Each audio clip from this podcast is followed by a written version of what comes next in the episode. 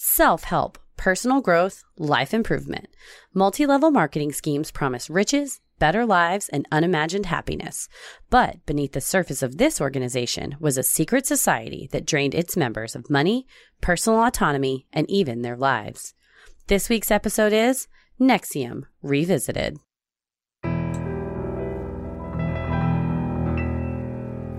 A bump in the night, your heart fills with dread. Probably a murderer who wants you dead. It could be a ghost, a demon, or worse. Perhaps you're the victim of a witch's curse. It's hopeless, you're doomed. You'd call a priest if you could. You'd rather just listen to who? Sinister Hood.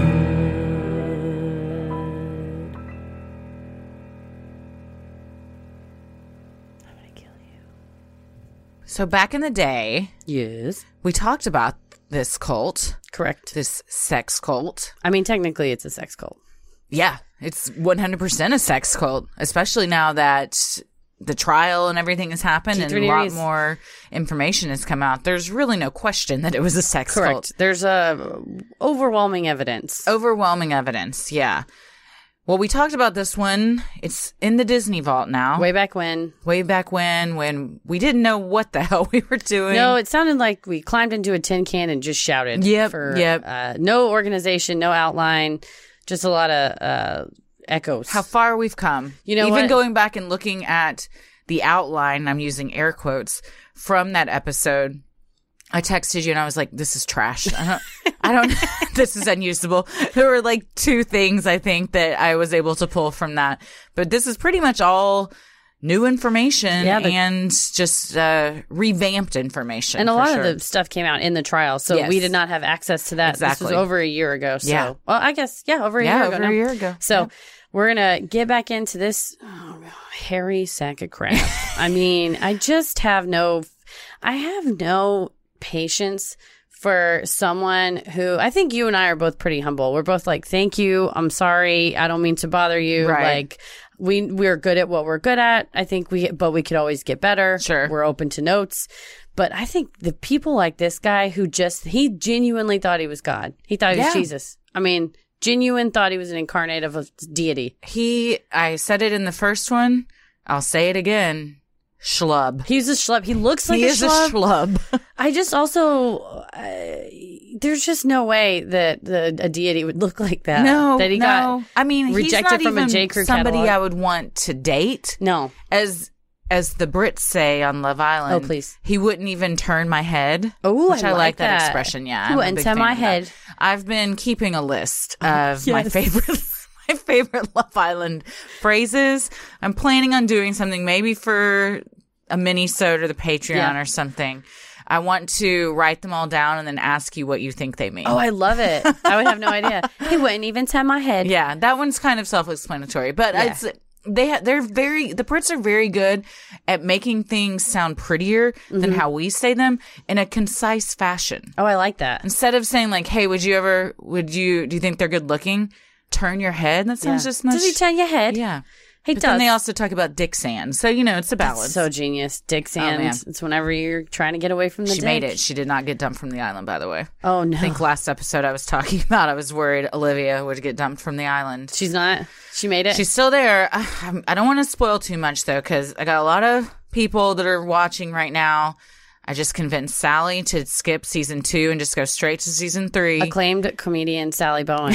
One of my favorite. Oh, she's female fantastic. sketch comedians, improviser. She's brilliant. She's also Hilarious just stand up. like the nicest person. oh, she's she's and gorgeous. Yes, she's Yeah. everything. She's Yeah. everything and more. She deserves to be on everyone's television all the time. Yes, Constantly. I- you all should be so lucky. I have a picture of her just taped to my TV, Yes. so she can be on my She's- TV all the time. she turns your head. yeah, so she's on Love Island all the time. She's in every scene of it. She turn your head. Yes. Well, I think we should tell the listeners what we did last night together. Oh yeah, We should share that we went to WWE Raw Live yeah. It was awesome. in Dallas. It was very fun. There was a big unexpected explosion that happened within 10 minutes and Right at the a, beginning. a purposeful explosion. That's right. Where some wrestlers were thrown through. Braun Strowman and uh, A- Lashley got thrown through. Yes. I can't think of a- his first name. Something Lashley. Something I think it also starts with a B. something. I Like, don't know. Anyway, but they got thrown through an LED panel and exploded. It was it was- but the best part was the explosion lasted for probably 7 to 8 minutes. It It, was just kept going like boom boom ting ting. It wasn't all Pew, at once. pew. Yeah, it and was it nuts. looked like just a bunch of sparklers Yes, it going did. off at the same time. But it was super fun. It was a fun fun part. I and think- then the whole storyline throughout was Are they they're in okay? the hospital. Are they okay? We never found out because that's why they want you to turn into SmackDown tonight. I found a wrestling gossip website. oh, are they okay? Looked it up today. It turns out I don't want to. I really don't want to ruin this, but it turns out wrestling is scripted. It's not real.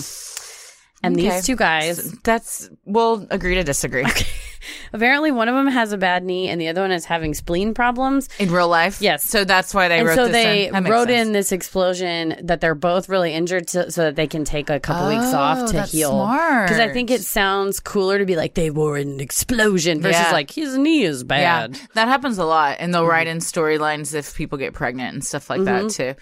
My dad, growing up, was very into wrestling. Oh, really? And I've been to some WrestleManias and other wrestling events. Oh, I'm jealous. And he always, I don't, I. Unfortunately, he is no longer with us, so I can't really ask him this. But he always told us it was real. Yeah. and I don't. To this day, I don't know if he actually thought it was real. or he was trying to keep the magic alive I don't know which one it was. wow I think part of him thought it was real, though. I don't know. So for a while, I thought it was real. Now I'm very aware. I, everyone knows It's It's scripted. sports entertainment. They're Yeah, acting. yeah. I have a good friend that used to write for Raw, so I'm very aware that it's like scripted. But I tell my improv students all the time, wrestling is one of the best things you can watch to get better at character development True. Mm. and just confidence and knowing how to command an audience the dedication they put into those characters It's amazing. and like fleshing them out and everything and how they're standing with just a mic in a ring in front of and sometimes hundreds of thousands of people and everyone is glued to the edge of their seats with what Yeah. they're going to say. That takes a certain personality. Everyone was not way just into anybody it. can be a wrestler. no i don't think so I, you know who can though The Miz. Hell yeah. big miz fan over here Miz is great.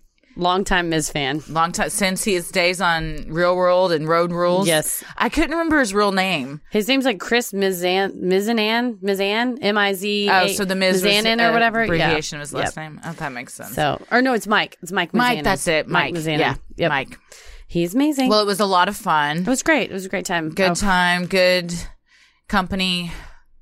Those kids next to us. Fortunately, didn't have any pretzels. There were no pretzels in the suite. I Christy. had I had talked up these soft pretzels to my brother and Tommy for hours. so sorry. And then I kept saying, I think they're going to bring them out. And then they were like, Are the pretzels coming? Like, I just. oh no. But we're going to the Rangers game tomorrow night, so we'll get you pretzels. can get there. pretzels, pretzel dogs, all that kind of good stuff. Ooh, maybe I will have a pretzel. I'm glad you dog. guys could come. It was It great was to meet your super brother. fun. Thanks so much for having us. Yeah, absolutely. It was so my fun. brother is awesome. And One of two. They're both great. they're both. I don't have favorites. Are you in the middle or are you oldest? I'm the oldest. Okay, This is the middle one that was that's in town currently. excellent. Yeah. So that is what we did. It was super fun. You know what's not super fun? You getting roped into a sex cult?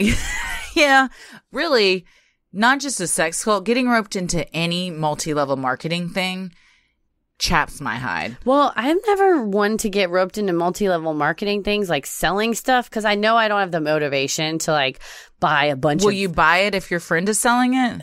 rarely. Because I, get real tossed if someone that I am friends with tries to sell me some shit like gets- nail wraps or I don't s- pills or whatever it is. Anything. Like I don't want to buy Juice. this crap. Yeah, And it's very, I have a person that I went to high school with on Facebook who is clearly selling, it's some, I figured it out somehow. I, I don't know how, it's like optimum coaching. It's some kind of like weight loss coaching. Oh, but she, yeah. I can tell she has these very clickbaity Facebook posts that's Mm-hmm. like, it's Friday. Tell me what fun things you're going to do on Friday.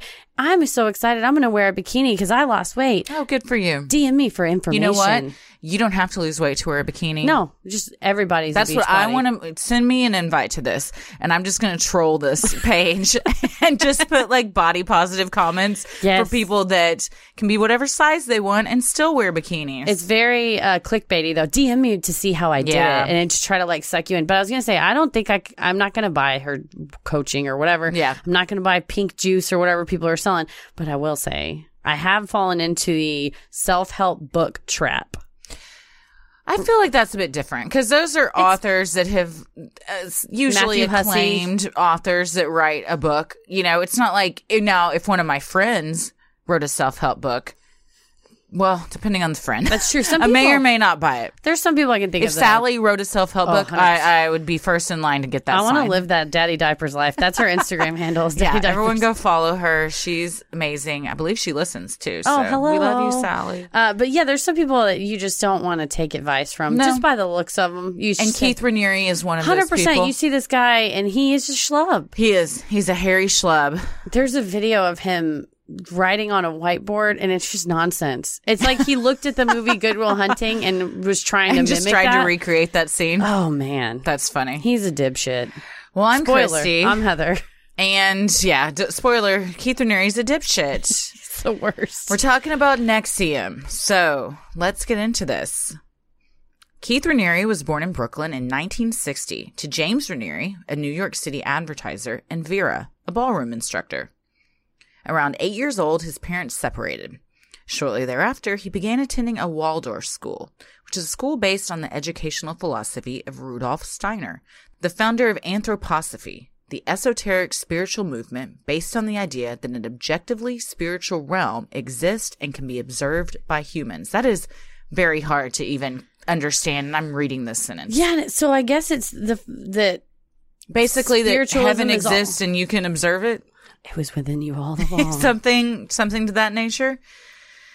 Waldorf schools aim to develop students' intellectual, artistic, and practical skills in a holistic manner. that sounds le- I like reasonable. that. It's kind of Montessori. And teach them about such things as reincarnation, karma, and the existence of gnomes. I'm sorry. Rip, what was that? Well, They're they teach real? them about reincarnation Okay, it's Karma. karma. That's reasonable. Reasonable. and the existence of gnomes. Where do they live? Where are well, they? In the we forest? need to sign up for a class at the Waldorf school. I just Can feel I like- just eat a Waldorf salad Yeah. or sandwich and a gnome appears? or watch Statler and Waldorf, the Muppets, talk There shit you go. about Keith Raniere? That'd be very funny. I think gnomes, from what I understand, live in gardens, In my and garden. forest, things of that nature. I was very obsessed with gnomes in high school, and I had a gnome, and I took it on our n- class Just field like the trip. Travelocity gnome. I took it. It was before. I think it was before, or maybe concurrent with. But nevertheless, I was very obsessed with my gnome, and I took him to our New York field trip, and he's in all the photos. And it's Aw. very stupid. I also like gnomes, and my good friend Laurie loves to tell the story about how I got drunk once and started talking about how much I loved the Travelocity gnome, and straight up said, "I'd fuck that little thing." I'd fuck that little thing. He's so cute. and he had a British accent, right? Didn't he? something. I think he's so. got some sort of an accent, fancy accent. He's also featured heavily on Amazing Race. Oh, there you go. It's sponsored by Travelocity, Ah, and they have the to gnome. take the the gnome, the roaming gnome, everywhere. Yeah. Well, it sounds like Ranieri was getting quite an education. Yes. Yeah. So it sounds like he's getting kind of a hippie. New age type of fine. education, which I'm all for. Yeah. I love a Montessori school. I've tried to set up our house to be similar to one. So there's nothing wrong with that. You make sure there's plenty of gnomes. For yeah, Ella to where interact gnomes with. are everywhere. Gnomes. I'm gonna find a school where a gnome is her teacher. well, from as early as nine years old, Ranieri exhibited manipulative and controlling behavior that would seem to foreshadow his later path in life. In a 2018 interview with the Epoch Times, a former classmate of Ranieri's from the Waldorf School recalled an incident in which she accidentally shared some compromising information about one of her sisters in Ranieri's presence. We all have an oopsie sometimes. Oh, I've got a lot. Yeah, You say a secret in front of a friend and go, yeah. you, you can't don't her I tell said that." anybody. Yeah. Upon hearing her story, Ranieri told her, You know, it's like I have this little bottle of poison I can hold over your head. I just don't think your parents or your sister would be very happy if I told them. She went on to say that Ranieri would sometimes call her on the phone and taunt her by saying, Little bottles, little bottles. What a little fuck. He's he's twelve or younger. Nine. He's nine. He's nine at this He's age. nine years old right God. now, which is kind of an asshole age to be. Kids are shitty. Yeah, at- they, they at can a lot uh, of be, ages. But this isn't your typical nine-year-old shittiness. This is pretty Manipulative. pretty high highbrow shittiness that yeah. that you're surprised that a nine-year-old would know how to be this vindictive at this part, What point. what sister should have done, this girl should have done is go to her sister and go, listen, I said something in front of Keith Raniere. My bad. And then when he called and said little baller, she go, you go fuck yourself, Yeah. Keith Raniere. Yeah. How about that? You just got to come out with it. Sometimes. honesty is the best policy. Usually, yes. At age 12, Ranieri left the Waldorf School and began attending Rockland Country Day School in Suffern, New York. It was during this time that he also read the sci fi novel Second Foundation, which he would later credit for being the inspiration for his work in Nexium. Correlation does not always equal causation, but I will say, L. Ron Hubbard Scientology, yep. and now this guy, they were, they're trying to make stuff real. They're trying to make Yeah. this futuristic sci-fi thing real. I think sci fi for a lot of people too is a fun fantasy world where Mm-hmm. you like to imagine and place yourself and Escape. Sometimes you take it a little too far. Yeah, it's a form of, of healthy escapism a lot of times. I think so. But then when you get One bad apple. one bad or two bad apples Yes, up yeah. in there, then you get two very different cults. But s- but still cults. yeah, but still cults. In 2019, Barbara Bushi, Ranieri's ex girlfriend and former high ranking member of Nexium, gave an interview to CBC Radio in which she recounted stories of Ranieri's childhood she claimed to have been told by his father, James. According to Barbara, James told her What we did is uh, we told Keith about how gifted and how intelligent he was. It was almost like a switch went off, and suddenly, overnight, he turned into like Jesus Christ. He was superior and better than everybody, like he was a deity. It was dramatic, profound, went right to his head. Well, shit, man. That's on you, Dad. Yeah. Why did you tell him this? I will say there are studies now coming out that certain kids that have been told that they're gifted, it actually will have them uh, behave in a s- like Not try as hard? well, not try as hard, or s- to the other kids go, "Oh, you're a regular As an kid." elitist, I'm yeah. like, yes, or not try as hard and go, "Oh, well, I'm smart, so I don't really have to work as hard." My mom, when I took an IQ test when I was younger, wouldn't tell me the results. Oh, that's so smart. My, maybe, maybe it's because I was so Oh, dumb. no, I think, I mean, I think she was like, you don't need to know that. It doesn't matter. Yeah. just, do your be best. who you are and y- we'll see what happens. Yeah, do, your, best. Yeah. There's a meme going around on Twitter that talks about gifted kids and how, uh, or it makes you feel like, well, I should be good at everything. I should know. And Yeah. Mm-hmm. it's undue pressure that you put on yourself. And that my, a friend of mine is, who is a listener, uh, does gifted and educated, gifted and talented education, Mm-hmm. like kind of consulting, I guess, or like she teaches the teachers on and does research and statistics and all that. And we were talking about it should be more like each kid needs to have a track that they can or like Mm-hmm. a treadmill that's at the right speed for them to keep up versus well little billy you know, or little keith you know he's 13 and he's gifted now and so he's instead of checking back in with them Yeah. and there's a lot of parents that are like my kid's gifted you you- st- you know stacy needs to be in your class she's gifted and not always and maybe you're putting undue pressure on Right. stacy or whatever instead of just there's a lot of little issues with these labels And a lot of times, y- the, yeah, the kid doesn't care if they're gifted. No, it's they all don't about know. the parents. So then you're putting your own insecurities, reflecting those onto your kid because you want to be seen as a good parent who has a really smart kid. yes You know what? You can gr- be a great parent and have a kid that it's average is just in regular Well, class. also, There's just like, nothing wrong with that. people are good at different things, Yeah. right? And so you may have a kid that's like fine in English and fine in s- math, but can take a car engine apart or Sure. whatever, or like f- okay in English, okay in math, and can paint a beautiful picture. Didn't Einstein flunk out of school? I think so. There's been a ton of like brilliant minds Yes. that did not do well in school, and a lot of time it's because you don't they don't do well in confined environments Yes. where I do terrible at standardized testing. Yeah, terrible at it. me too. I mean, I, I fell asleep during the math part of the SATs. I mean, it was bad. I didn't fall asleep during it, but I may as well have, judging I by just- uh, my score that I got. yeah, as you say, I just didn't know any of the things, and I my ADD kicked in, and I just stared at the page, and then I got kind of tired, and I thought, oh fuck it, I'm not going to know any of these answers anyway. Just fell asleep. yeah, I think I, you get 200 points for bubbling your name in, right? yeah, yeah. And then the English I did great because I'm interested in it Yeah. and I liked it, but it's just, it's I think it, you can't judge a fish by its ability to fly, right? No, so I think that's you exactly. get a problem when you tell this kid you're extraordinary, Mm-hmm. you're smarter than everyone else. Then he starts a damn cult. So watch out what you tell your Good job, kids. James. Barbara also recalled a story she heard about a 13 year old Ranieri's relationship with girls. Dozens of girls were calling the house, and uh, Keith's mom was over here in conversations with him where he was telling every single woman, every single girl, the same thing I love you. You're the special one. You're the important one. You're the one in my life, and I love you. Now, he's saying this to different girls. He's clearly lying because they're all not special. All right, Dad. Again, at 13, this smarmy little fuck. yeah, I don't know that he's a genius so much as he's manipulative. Yeah, he's just very and manipulative. weaselly. which is so many cult leaders aren't geniuses. They No. just manipulate and brainwash people into thinking that they are. Smoke and mirrors. Yeah. And it, golly, just I'm trying to think back. 13, what, you're in seventh grade? Yeah, I was a huge nerd. I was writing Backstreet Boys fan fiction like a lot. I a was. lot. Man, I don't even remember what I was doing. I'm, I'm sure I was, I know I was boy crazy. I was really 13 into crisscross. Oh yeah. Jump, jump. I remember that. 13 is 7th grade. Isn't it? I think so. I remember I knew a girl in 7th grade. You guys, real dramatic. She gave a boy a hand job in Uh. the band room. Yikes. And I remember at the time, I was such a virgin nerd, no idea about sex, anything. As a seventh grader should as be. a 13 year old girl should be. And I said, What did you do? And she explained how the mechanics of a, an old fashioned, we can call it, Hmm. Yeah. as classy people call it.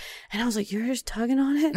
I was like, What did you do? Like, what did you talk about? And she said, Nothing. You don't talk. I said, You just be like, I think it's going to rain on Tuesday. And she was like, No, you don't say anything. And I'm like, so it's just weird. You're just sitting there yanking on their thing. And Well, I was just how mortified. much she had to learn because later in life you do talk about the weather. You're just like, can we just get this over with? I just was so mortified. But yeah, at 13, I'm not gonna. He was sitting here, have, basically starting a harem of women that Yeah. loved him. Yeah. I was, was not even close to that spot in my life. No, no. I think seventh grade was when I got my first kiss Oh, at a church lock in. oh shit! So Churches were like sex central. you lock a bunch of horny teenagers in a chur- in a location. It doesn't matter if it's under the, in church. the house of God or a Dairy Queen. things are gonna happen when you all get together. That's just. But and then everyone They were was asking like, for it. Yeah, lock-ins, man. I was such a wild kid. Ella's not gonna be allowed to leave the house. I'll be like, "You I want to go to know. lock-in? Yeah, I know what happens to lock-in. You don't have- Finger banging. A lot of fingering. I You're not knew a going friend- out lock-in. A friend went to a church and was like, "You got to come to my church. It's going to be so fun." And then later on was saying, "Yeah, me and this boy snuck in a bathroom and he fingered me." And I thought, "I'm not going to go to church. I don't want to get fingered." Yeah. Well, that never happened with for me, but I did. Uh, I do remember getting kissed at a church lock-in. So I was really boy crazy in seventh grade. If another, if a boy I was interested in called me up and started saying "I love you," you're the special one, I would have You may been fall for it. taken. Yeah, I would Yeah, have been well. smitten because you're stupid. Yeah, I mean, you- You're you dumb just at that naive- age. You don't naive. know. You're, naive. Yeah, dumb. I was dumb. I can say it about myself. as Taylor Swift said, when you're 15 and somebody tells you they love you, you're going to believe them. That's true. Yeah. To quote the prophet Taylor Swift, In 1978, Ranieri graduated from Rockland Country Day School and went on to attend college at Rensselaer, probably not saying that right, Polytechnic Institute. uh, Christy, was he valedictorian? No, not quite. He graduated in 1982 with a 2.26 GPA. I'm sorry to laugh because I fucked off so hard my freshman year at Tech that I left there with a 1.9. wow. True story. And but but when I graduated many years later, I had built it back up to a 4.0 and was Yeah. on the dean's list and stuff. If this guy's such a goddamn genius, he's not even cracking a three pointer. No. And sometimes things happen to you. Maybe you're depressed. Maybe you're having trouble. But if you're such a I was genius. partying. That was my excuse. Hell yeah. but yeah, if you're such a genius, Keith Raniere. It should just come naturally, wouldn't it? I, would don't know. think, Wow, you probably didn't even have to try. You could party and get all A's. He's probably one of those that like my brain is too big for the classroom. they The- were asking such elementary questions. Yeah, I couldn't even be bothered to to go to class to do this. I'm smarter than the GPA. Exactly. They can't my my genius can't be contained. Well- Kieran is now fancy British sounding. I can't be contained. Well, friends of Ranieri recalled that he always wanted to have some sort of money making machine going on. Upon graduating college and taking an Amway marketing class, he became interested in multi level marketing and in 1990 opened his first business, Consumers Byline, a company that sold discounted groceries to customers that signed up for memberships. On paper, that sounds interesting. I mean, okay, here's the thing about Amway. It's been around forever. You know who makes the most money in Amway? Amway. Amway. The people that run it. That's how all of these things are designed. Seriously. That's if you does everyone know what a pyramid looks like? That's right. It's the There's office. a very pointy top, and that's where the people at the top sit. the rich people. and then everything else fall- is underneath them, lower points on the ground. It's like a Ponzi scheme or a pyramid scheme. Yes. There's always got to be a sucker. There's a really cool uh, nonfiction article called Dreams Incorporated by Matt Roth that talks about Amway. That's so, I mean, it's. Is that it's- still around, Amway? I believe it is. Wow. It's so heart wrenching to read it though, because at some point you're in the middle of this pyramid, right? And you're, he talks about these people who've removed everything from their home. Yeah. And their entire living room is just shelf after shelf after Tupperware. shelf of product. And it's, you know, you're, I think Amway's like cleaning supplies. I think it's a lot of stuff. I don't know. Did you ever see the movie Go with Katie Holmes? No, huh? Oh my gosh, it's Is fun. it about a mo- MLM? No, it's about these kids that work at a grocery store and they all like happen to meet up at this rave. It's really fun. It's like a fun 90s movie. But in it, and there's all these different storylines going on where they overlap, which are movies that I like. Mm-hmm. You know what I mean? Yeah, where it's like, and they, this guy's actually the sister of, or the brother of this guy. Or if you're familiar with the improv format close quarters where everything is happening in a 15 minute time span of each other. Yes. So you might see a character in one scene and then in another scene later you see that character at the same diner the first time it took Okay. place but in the background where like two other people Like are Pulp not Fiction. talking. Yeah, a pulp fiction type of thing. Anyways, Scott Wolf from Party Okay. of Five. Oh, yeah. is in this, and Jay Moore, and they are a gay love Jay- couple. Oh yeah, they're very fun. But they go to this dinner party at William Fitcher's house, and they're convinced because of the way he's acting, because he's like sitting down on his silk sheets, and he's like, "Y'all see how nice these sheets are? Uh oh. You like that? What about the aftershave I'm wearing? Does that smell smell good to you?" They, they think he wants to have a go- three way? Let's go down and uh, have some dinner, and then we'll come back up and talk about it. We're gonna have some some roast. Yeah. So then they sit down for dinner, and they're like, "He's gonna ask us to be in a three way," and then he busts out Amway stuff, and the whole time he's just been trying to sell him Amway, which is ar- m- arguably worse than being asked to be in a Yeah, I threesome. would much rather he has to be in a three way. Especially if it's Scott Wolf and Jay Moore. Yeah. But I always think of that whenever I think of Amway because You like yeah, this, their whole uh, Oh. house, everything is from Amway. But it's but it's the sheets, the cologne. So I think they It's sell almost a little like a bit of Walmart everything. or Costco kind or of a thing. grocery store, kind of like consumers byline. I Keith imagine. Raniere is yeah. trying to jump on that Amway train. yeah. So that would make sense if he took an Amway marketing class that he does something kind of similar but different afterwards. Tries to take advantage. Well, that same year, Ranieri began a sexual relationship with the 12 year old daughter. I'm going to repeat that. He's 24, the 12 year old daughter of one of his consumer byline employees. This was not the first time Ranieri had committed statutory rape. So he's a schlub. He's a shithead. And he's a Or dipshit, I'm sorry. molester and, and a he's predator, a sexual sex predator. Yeah. Mm-hmm. Great. He's a child molester and a sex predator. Great. Great. It just keeps, the hits keep coming Yeah. with old Ranieri. He's ticking all the boxes. He's a real piece of work. Six years earlier, Ranieri had also been involved with two different underage girls named Gina, both 15.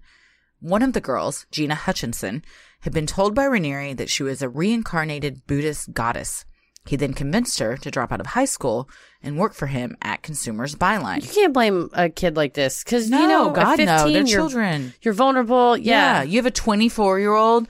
If you, I remember being 15, I would have thought a 24 year old guy talking to me would have sent me over the moon. It's so I would funny. have felt so cool. At 15, 14, 13, 14, 15, I was so into the Backstreet Boys and they were so like 25. How old were they at the 26. time? So it's, uh, right at 10, 12 years older than me. So they would So have been. imagine one of them of course, it's a Backstreet Boys celebrity, you would have died. But had it not been, and Yes. just one of them come to you, how over the moon would you have been? I That a- mean- a 24 year old cool guy was talking He to said, you? I'm a goddess. Yeah, exactly. That's and how what a piece of shit he is for knowing that. He's grooming. 24. This girl's half is a little less than half his age and he's preying on he knows this is going to grooming her. Yeah, it's just disgusting. Well, in 1993, just 3 years after launching Consumers Byline, Ranieri's business was investigated by 20 different states and was eventually shut down after the state attorney general of New York found it to be a pyramid scheme. Yeah, he was committing all kinds of stuff. So is it illegal to have a pyramid scheme? I, if I'm remembering correctly, that he was the way that you bought into consumers byline, you paid a fee and you um, it was a little almost like a franchising agreement kind of, but the way that it was set up that you got a piece of his top line action, the attorney general in New York decided that was security, a security. okay. And so he's selling unregistered securities. oh. So he was busted for basically securities fraud on a state level.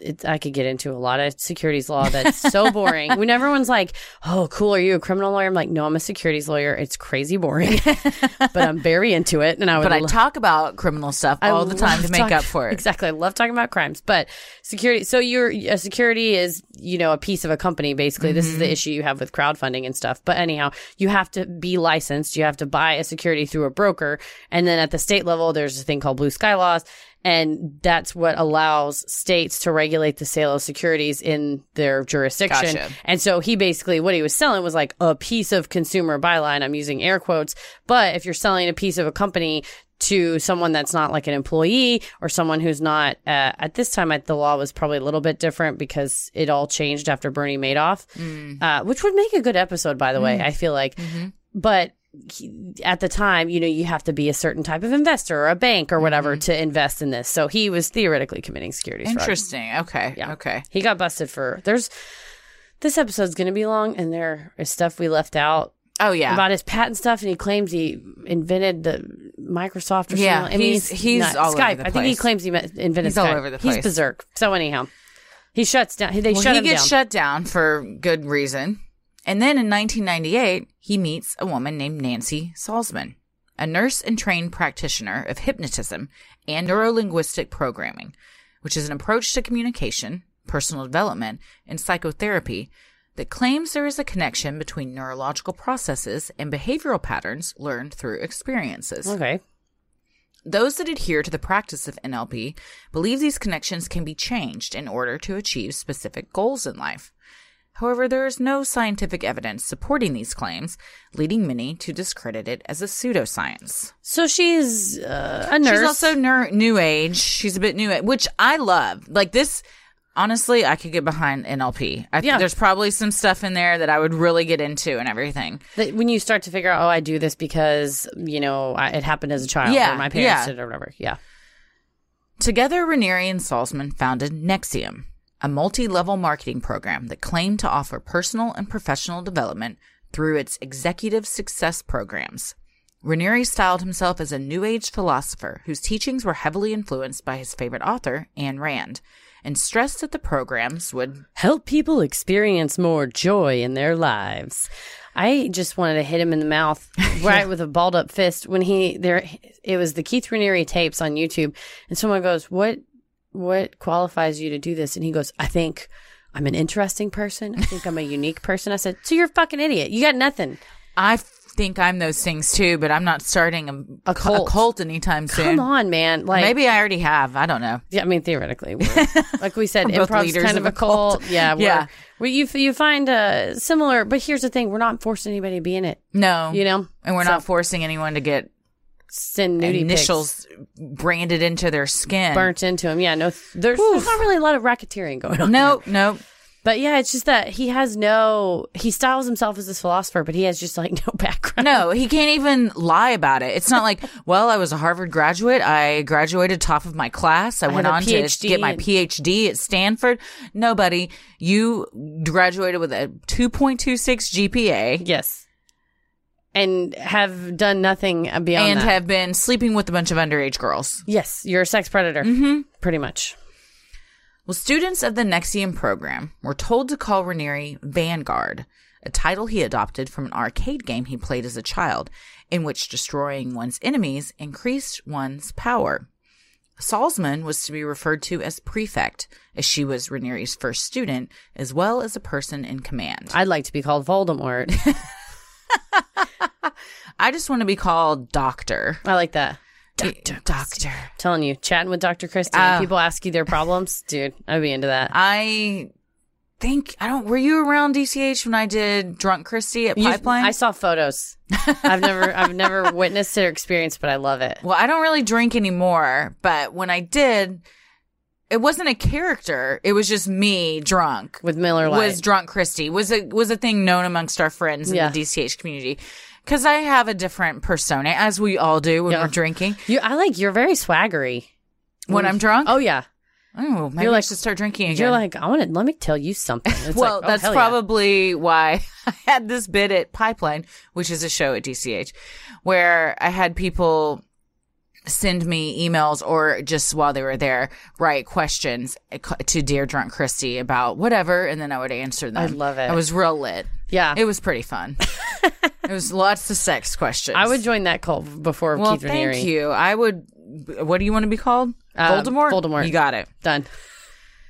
Well, workshops lasted anywhere from 5 to 16 days and cost around $7,500. Those that paid this hefty fee truly believed Ranieri could heal them of emotional trauma, set them free from their fears and attachments, stop patterns of destructive thinking, and help them sexually. So this is where it starts to get, well, not starts to get, because he's been sleeping with children. That's very He's already upsetting. a sex This predator. is super sad Yes. if you uh, most people don't just have $7500 lying around to just spend on a workshop for 2 weeks. Correct. They are putting second mortgages on their homes. They're Yes. selling things. They're going without uh, food perhaps to to because they honestly believe It's gonna help. cuz they're in such a bad place this is going to turn their lives Well, around. and I'm glad you said that because my initial reaction when you hear somebody gave seventy five hundred dollars to hear Keith Raniere just bullshit, Yeah. I think good, fuck you. You deserve to lose your money. You're probably rich, but what you're saying is right. A lot of these people didn't even have that money, No. so that's even worse. Yeah. So now he's preying on already children, and now Yeah. preying on vulnerable people who It's are like Mm-hmm. televangelists. yes, man. Yeah, I could get into some stuff about televangelists. I bet we could do a great. Uh, we could do an episode on. What's the one that lived out here? uh, was a it? famous one from the 700 Club. Isn't that a thing? I think that's one of them. yeah. I just didn't know what that was when I was a kid. Mom's like, I don't know.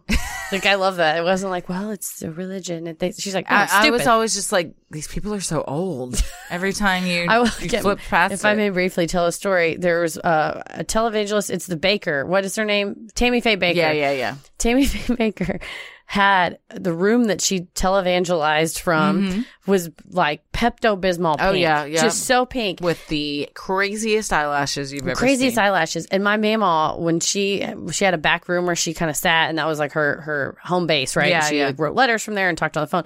She's like, I want you to paint my room the same color as Tammy. Faye Baker's Oh, room. nice. Man, that room was Was it pink?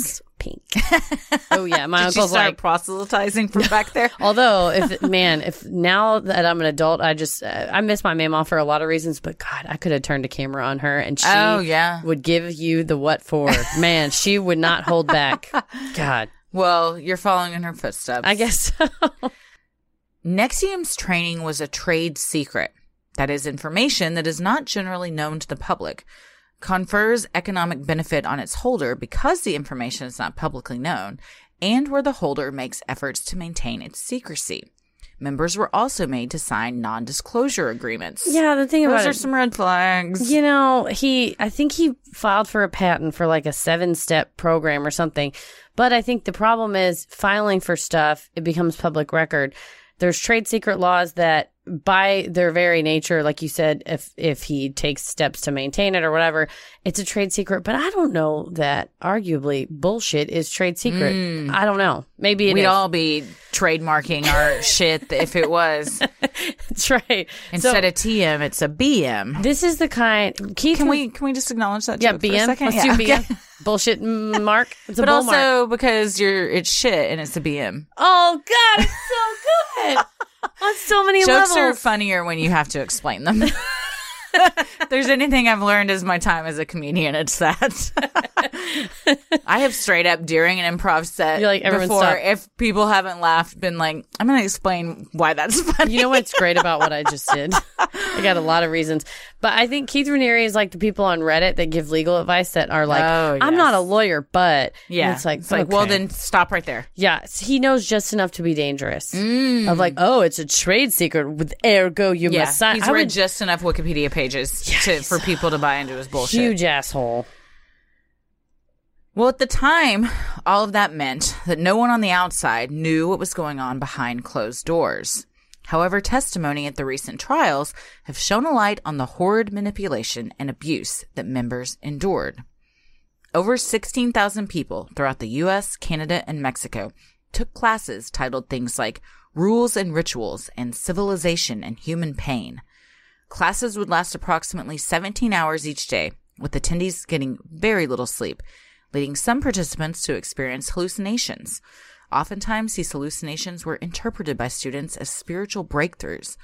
However, the more likely scenario was that they were just sleep deprived and exhausted. And hungry, and you start to Yeah. get loopy. Yeah, oh yeah, you start to lose it for sure. So I think that's, I mean, no, I don't think. That is a cult tactic. tactic oh, That's absolutely, used, is yes. Keeping people you're breaking from- them down. You're breaking them down to build them back up. You want to be seen as the one that s- I'm here. get there at their their most exhausted, their lowest point, And they'll then say you're anything. there to bring them back up and make everything better. And, yeah. Eh, Well, and it's like uh, coerced, coerced confessions. yeah, I was too. just about to say that. Yes, So exactly. you starve somebody and keep them awake Yeah. and stuff. So I don't know. He's just yeah, he's every a doozy. yeah, manipulation. He's all the got way. a Golden Juice Award. Yes. That's for sure. Attendees were also made to recite a 12 point mission statement each day that had been written by Ranieri, which included such declarations as There are no ultimate victims. Therefore, I will not choose to be a victim. which is a very entitled thing to It's say. a real shitty thing Eh? Yeah. to say. I think I it- he- and these twelve points. I mean the. NDAs they had him sign were like you can't say anything about Nexium at all whatsoever, and a court did rule like the twelve points, certain specific training manuals you couldn't reveal, but generally they were allowed to sort of talk about it. And Yeah. so people come out and go, "Yeah, they made me say." It'd all be this like if stuff." we made people in the training program at DCH be like, you cannot talk about anything you've learned from your Or night. You're like, else. so I can't talk about, I can't like tell my friends how awesome this is and Yeah. like tell them what I'm learning and no, stuff. they have to come and do it themselves. it's insanity. He's nuts. Students were also expected to bow to those in high ranking positions, I'm not doing that. perform a secret handshake when greeting other members, and wear colored sashes to show their rank within the program. Okay. I will say, I'm dating a person that was in a fraternity. Turns out fraternities have secret handshakes. Oh, yeah. I did not know that. Sororities and fraternities, yeah. I did not know that. And he said if he's, he was running and some guy had like the hat on and he said a secret phrase hmm Yeah. and the guy said a phrase back and then they did a secret handshake. Yeah. I mean, that's kind of fun. That's so It's fun. a bonding thing. And I said, "Tell me, you have to tell me what the secret handshake." He said, "No, I'm not gonna. I took a vow that I would not ever tell, and I'm not gonna tell." And I said, "I respect that. Yeah. I'm gonna Google it." I've tried to get secret handshakes out of people from I just sororities. forgot to Google it though. I mean, you. I'm sure it's on the internet. Someone's probably leaked it somewhere. That's what he said. He goes, "You can Google it. I'm just not going to be the well, one to tell that's nice. you." He That's doesn't what want I it on said. his conscience. That's so nice. But yeah, that's so part of this. it is very much fraternal, a fraternal organization. Yes, and it sort of makes you feel part of a whole. And, Yes, and- definitely. And, included and Yeah. accepted. And everyone likes a secret. yes, Oh, You've got something to share with each other. You feel like a sisterhood or a brotherhood there. Yeah. Everyone does like a secret. Yeah, everybody likes a secret. Well, Ranieri's teachings were misogynistic, preaching that men were the protectors while women were weak, narcissistic, and self absorbed. Sounds like Ranieri's weak, narcissistic, and self-absorbed. Mm-hmm. When female members would eat, Ranieri reportedly grunted like a pig. One former member, Sylvie, testified I really felt like I started to hate the fact that I was a woman. Man. What an ass! Oh, yeah. He's, he he, grunted like a pig. liked women skinny. I am and we'll get getting heated. into just how skinny in a minute. He's, I mean, from top to bottom, shitty. Yeah, he's a top to bottom shit. In hindsight, it might seem obvious that Ranieri was preying upon the vulnerabilities of these unsuspecting women and manipulating and brainwashing them. But for the victims of cults such as these, that kind of clarity often isn't possible, and the damaging and false narrative being fed to them becomes too much to bear. It really does become all consuming. Yeah. Gina Hutchinson was one of Ranieri's earliest victims, being coerced into a sexual relationship with a 24 year old Ranieri when she was a mere 15. After dropping out of high school and working for Ranieri, she then went on to join Nexium and Ranieri's harem. In the beginning, Gina felt honored to be chosen by Ranieri, wanting nothing more than to please him. Her sister reported that the family even thought the two would get married. But the honeymoon phase soon ended, and Ranieri's demands that Gina remain monogamous while he slept with tons of women didn't sit well with her. She longed to go on dates with other men and perhaps even find a husband. Me, you're 15, and now the years are passing, and you think I've been roped into something that I'm not comfortable with yes, anymore. the- she's starting to get some clarity. Especially she- he had her drop out of high school. Yeah. to really keep. She her lost so much of her life. so much. When Gina began to see another man and attempted to leave the harem, Ranieri became upset and told her that her chances for nirvana in this lifetime were shattered and that she would have to be born again since she had ruined her current life by betraying her vanguard. Shortly after, on October 9th, 2002, Gina went to the park of a nearby Buddhist monastery and tragically took her own life. That's heartbreaking. He manipulated this person into thinking there was no way out except for to die. Yeah. She probably thought she would die, be born again, and then she would have a chance at Nirvana. and another chance. And he, it's a child. I mean, she's 15. He's Yeah. groomed her and he's kept her. Uh, There's just no He's been brainwashing her for years. years and years, yes. Kristen Snyder was a 35 year old environmental consultant in search of a change. In November 2002, she enrolled in a 16 day course held in Anchorage, Alaska, led by Nancy Salzman. Upon completing the course, Kristen was hooked, and in January of 2003, traveled to New York to meet with Ranieri, with whom she immediately became enamored. When her trip ended and she returned back home to Alaska, family members became concerned. Kristen was sleep deprived and, according to her family, had come to believe she was responsible for the Columbia shuttle disaster. Who told her that? Keith Raniere? Nancy Salzman? I'm assuming because she was an environmental consultant, something within her line of work Oh. and what she started, these false realizations she started to have in this course, somehow led her to believe that the work she had done was, Responsible. was responsible for the Columbia disaster. Somehow. Confident Nexium was already changing her life for the better, Kristen decided to sign up for a second 16 day session and shelled out another seven grand. This time she was also accompanied by her partner Heidi. On the 10th day of classes, according to Heidi, Kristen began to talk about suicide. When Heidi expressed her concern to the Nexium instructor, she was told not to take her to a hospital. Okay. This is when you start getting negligent Yeah. Oh, or 100%. responsible, liable. Yeah. yeah. Yeah. On February 6, 2003, Kristen was last seen leaving the Nexium seminar. Two days later, police recovered a note that read, I attended a course called Executive Success Programs based out of Anchorage, Alaska and Albany, New York. I was brainwashed and my emotional center of the brain was killed slash turned off. I still have feeling in my external skin, but my internal organs are rotting. I am sorry, life. I didn't know I was already dead. May we persist into the future. On a separate page, Kristen had written, No need to search for my body. That is tragic. It's so I heartbreaking. know. It's so sad. It's a person that's been broke, a susceptible person that's Yeah. been broken down to the point that they think that's the only way That's, out, there's no other answer. Yeah. and told not to take to a hospital. Yes. And, and her partner says she has so much guilt I'm sure. over that because she knew she was having these thoughts and didn't seek out medical help because she was they were told not to. They were told not to. Yeah. you put your life in these people's hands. Gosh. By 2003, roughly 3,700 people had taken part in one of the Nexium executive success programs, including celebrities and actresses, high level business executives, and politicians. Among these wealthy and elite were Sarah and Claire Bronfman, heiresses to the Seagram's liquor fortune. Man, I'd like to be the heiress to a blank fortune. I'd, yeah, heiress to anything. Yeah. I, any kind of fortune. I'd love That'd to be be, the heiress to. great. That'd be great. fantastic. The Bronfman sisters became staunch supporters of Ranieri and Nexium, reportedly spending over $100 million to help Ranieri out of financial trouble. My eyes just popped out of my head like a wolf seeing Can a you nurse in imagine? a Looney Tunes Yeah, cartoon. that's- Boing, oing, oing, oing. to have that money to spend on someone else and still hundred- have way more than enough money to support your own lifestyle is staggering. There's like a sign on the tollway in Dallas that says one meal is th- or one dollar is three meals at the North Texas Food Bank. yeah. A hundred million That's all that you dollars could feed a small country. to this schlub. yeah. Think of all the good they could have done, and it would have been tax deductible. Was it tax deductible with him? I don't know, huh? It was a profit, like it was for profit. The success program. Oh, that's true. Yeah. yeah, okay, they that weren't a make- yeah. charity or a religion. That's the, the thing. At the end of this day, was marketing. This was Yes. executive success Yeah, training yeah. program. Well, their loyalty and financial contributions quickly propelled them to high ranking officials within the organization and members of Ranieri's inner circle. It seems like to be at the top of Ranieri's inner circle is just a willingness to have sex with him and a checkbook. yeah. Yeah. And we haven't really got, we talked about Gina and the harem.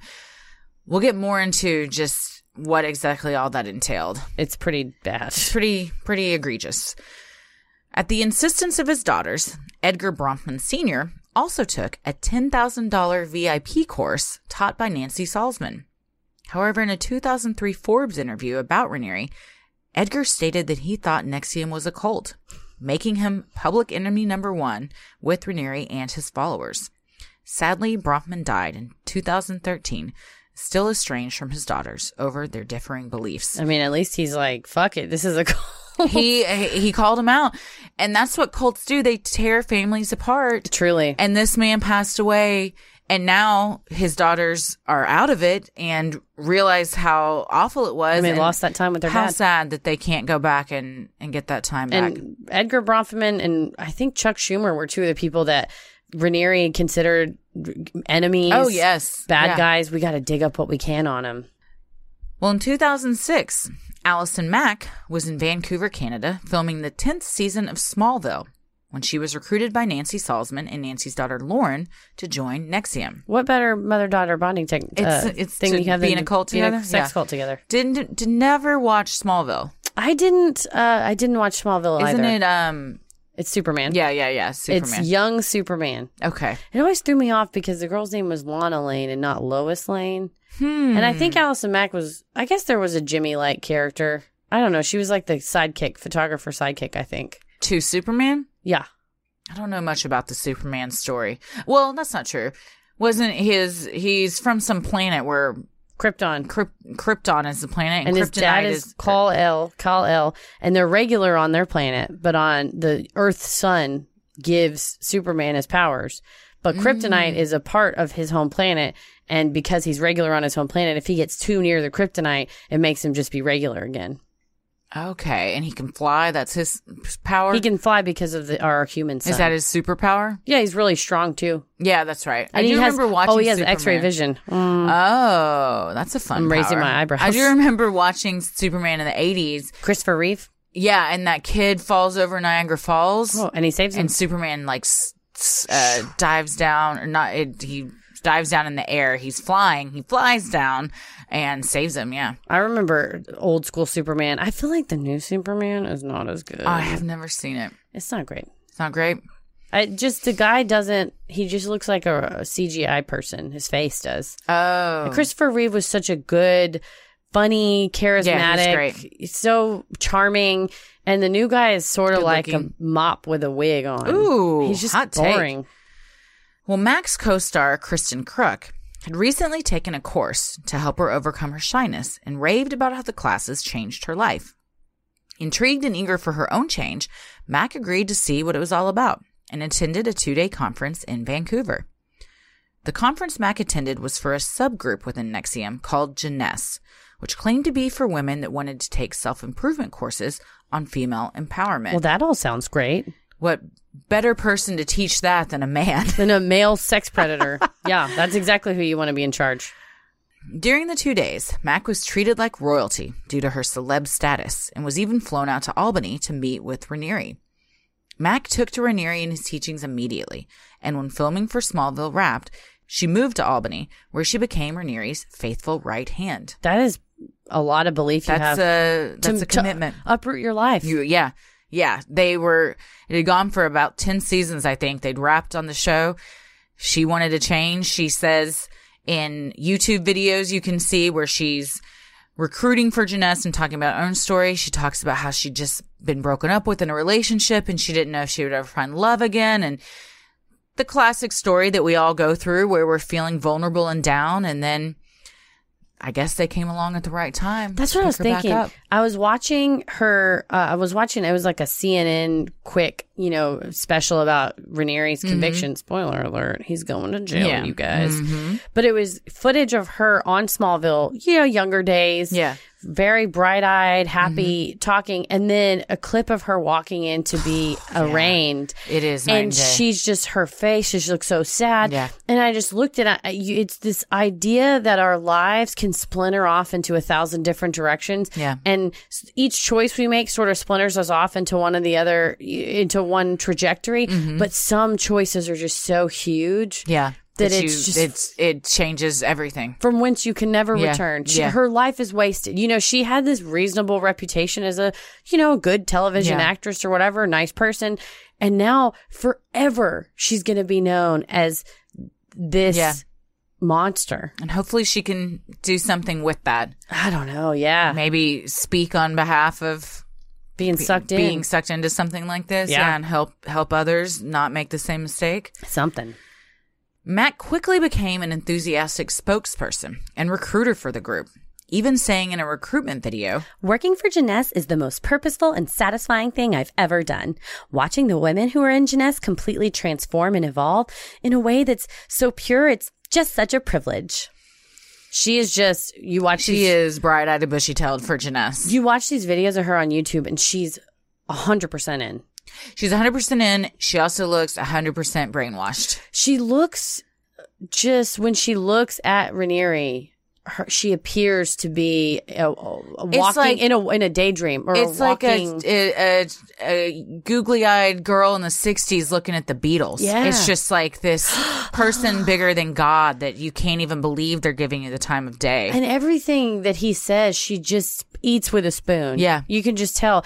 And th- the thing about Keith Raniere is if you like, you have Tommy and he loves you and he thinks you're the greatest person in the world, beautiful, Better. phenomenal, but he doesn't look at you like everything you do is perfect and I'll do anything. no, he you calls want." me on my bullshit. Yes, and I think that's the importance of a true, genuine Yeah. relationship versus this kind of cult leader worship me Where everything's rainbows and unicorns all the time. no matter what he does, it's Yeah. right. I mean, Yeah. that is to me, it sounds like she started to get into an abusive Yeah, relationship. very much. You That- lose your identity, and everything that Is you it- love is theirs. it revolves around Yeah. him and she gets sucked in. And his part of this whole cult, this whole organization is that it's ultimate authority to him. Yeah. That he's the ultimate, he is the sun and moon. he, and that's it. Yeah, And he makes all the calls. absolutely. So, And all the money. yes. Well, the dark reality was that Jeunesse was merely a group for Aneri to cull women he wanted for his even more secretive subgroup, DOS. This is where it gets. This is where the racketeering begins Yeah. and the sexual It's where things Oh, exploitation. start to really go off the rails. yes. In 2015, Ranieri created DOS, short for the Latin phrase Dominus Obsequious Sororium, which loosely translates to Master over the Slave Women. I'll never forget in that warrant that the FBI agent said these are basically not even Latin words and they're not conjugated properly. it, it was a footnote and it's unnecessary, but so Yeah. bitchy. Yeah. Yeah. Like, okay, that's what we're really here to talk about. He's like, first All of right. all, he doesn't even know Latin. What a loser. DOS was made up of Ranieri's inner circle, with eight first line masters who were then instructed to recruit more women from Jeunesse. While the secret sisterhood proclaimed to be yet another one of Nexium's women empowerment group, it was anything but. this is the Michael Scott. I'm here, and then I recruit three people, and then they each recruit three people, and Jim just comes and draws a triangle. I mean, this is Yeah. classic. Classic. I'm at the top. You th- eight are underneath me, Yeah. and each of you eight get. I mean, it's just gonna Yeah. go on and on. So who's at the top Keith Raniere, and who's at the bottom? women who are suffering, Yeah. Okay. pretty much, pretty much. Well, in truth, Ranieri was the Grand Master, which he demanded to be called, and with the help of his inner circle, created a sorority like house for the women, with plans to build a dungeon in the future where his slaves would be kept in cages. And yes, he called them slaves, and they called themselves slaves. and they call themselves masters. There's a lot Yes. of slave terminology that's about to get thrown around. yeah, that's true. Just heads up. It's pretty horrifying. Yeah. Women inducted into DOS believed they were joining a membership program to eradicate weaknesses in females. It was compared to a secret underground society similar to the Freemasons. The program preached that women are weak, emotional, and have no character or discipline. They were expected to learn discipline through humiliation, which meant humiliating each other. Well, and I think that's how he tricks them into staying. Is he says women quit things all the Mm-hmm. time because they're weak. Do you want to be a typical woman? Do you Yeah. want to quit? You're I just bet- going to be a standard woman? I bet you do want to quit because you're a woman. Yeah, I bet you want to quit because you're just so basic. It you're has- just like every other woman. There's nothing special I about thought you were different. It's gaslighting 101. horrifying. It's it's and he this whole time is has the biggest boner because these women are tearing each other down and that's getting him off. and well, and in his presence and on his behalf. Yeah, exactly.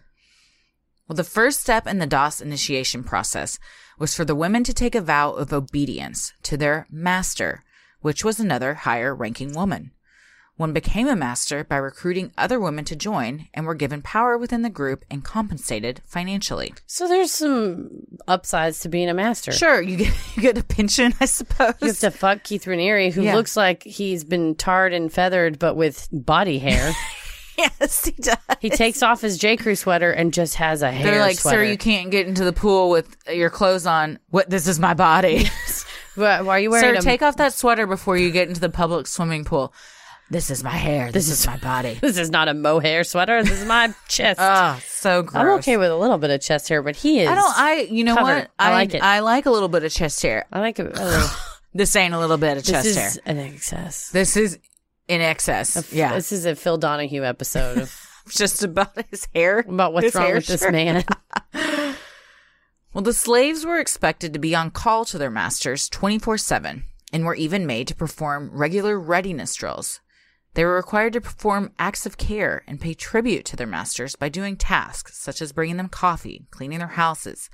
The understanding among DOS members was that acts of care provided by a master slave should ultimately amount to the master having the work of at least one full time employee. So this is uh, forced labor. Yes, very much. This is Yeah. illegal. You're not getting paid You're not allowed to and do you're that. doing probably the work of someone that should be getting paid 45 50k a year yeah, this is not an internship no where you get class credit. no they're even getting those are zero getting- credits Sometimes you actually have to pay your interns depending on what they're doing. Mm, Hmm, interesting. so it's this is where we start to get Starts- into we're the towing the federal line yeah the federal crimes. One of the masters, Allison Mack, allegedly kept her slaves so sleep deprived and emaciated that they eventually stopped menstruating. She was also responsible for luring women to Raniere's bed and would groom them for sex with the Grand Master by requiring them to adhere to extremely restrictive diets of 500 to 800 calories per day, not remove their pubic hair because that was Raniere's sexual preference, remain celibate, and forbid them from masturbating. So this is my question. Mm-hmm. Allison Mack is doing these things, presumably with of her own free will. She's gaining a lot from it. She's gaining uh, the work of several slaves, uh, to, for lack of a better term, money, financial compensation. Mm-hmm.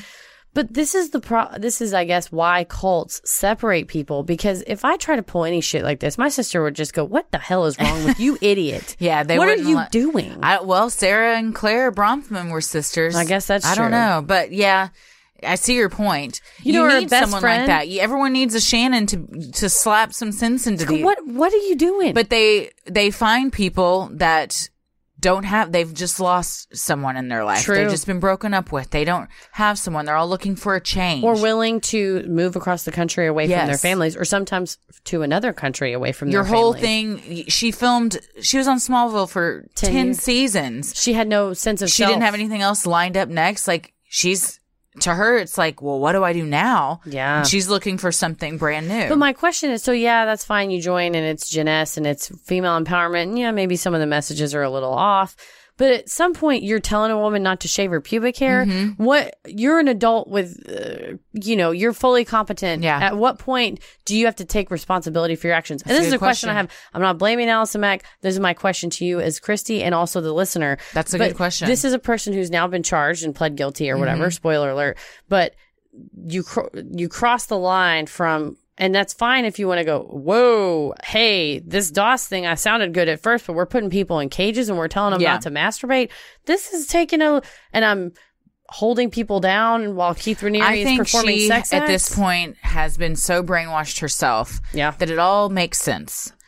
Whatever he's telling her, however he is positioning it, you know, like it makes sense to her. Oh yeah, it it does make sense that we should all have to have sex with you because to really achieve achieve enlightenment, you're you know more than all of us, so we could become one with you and gain your not. I don't whatever bullshit he's Whatever spewing he's, yeah, lying to him. she's been she is also a victim i totally agree though even but just because she's a victim does not mean she's not responsible Culpable for, for her her actions. and making other people victims And I think I'm maybe uh, crossing over here of like morally, she's maybe less culpable because she was vulnerable and she was taking it, but like legally, she's competent. She's Mm-hmm. Yeah. not insane. She's not doesn't have a mental disease or Yeah. defect. She fully and willingly there are participated. text messages and emails between them They where were. she is very much saying i'm on board coming up with ideas of things to do So, luring women late yeah at night. there's a lot of evidence that she was into it So that's where I think I struggle morally with this Al with Yeah. Allison Mack, particularly because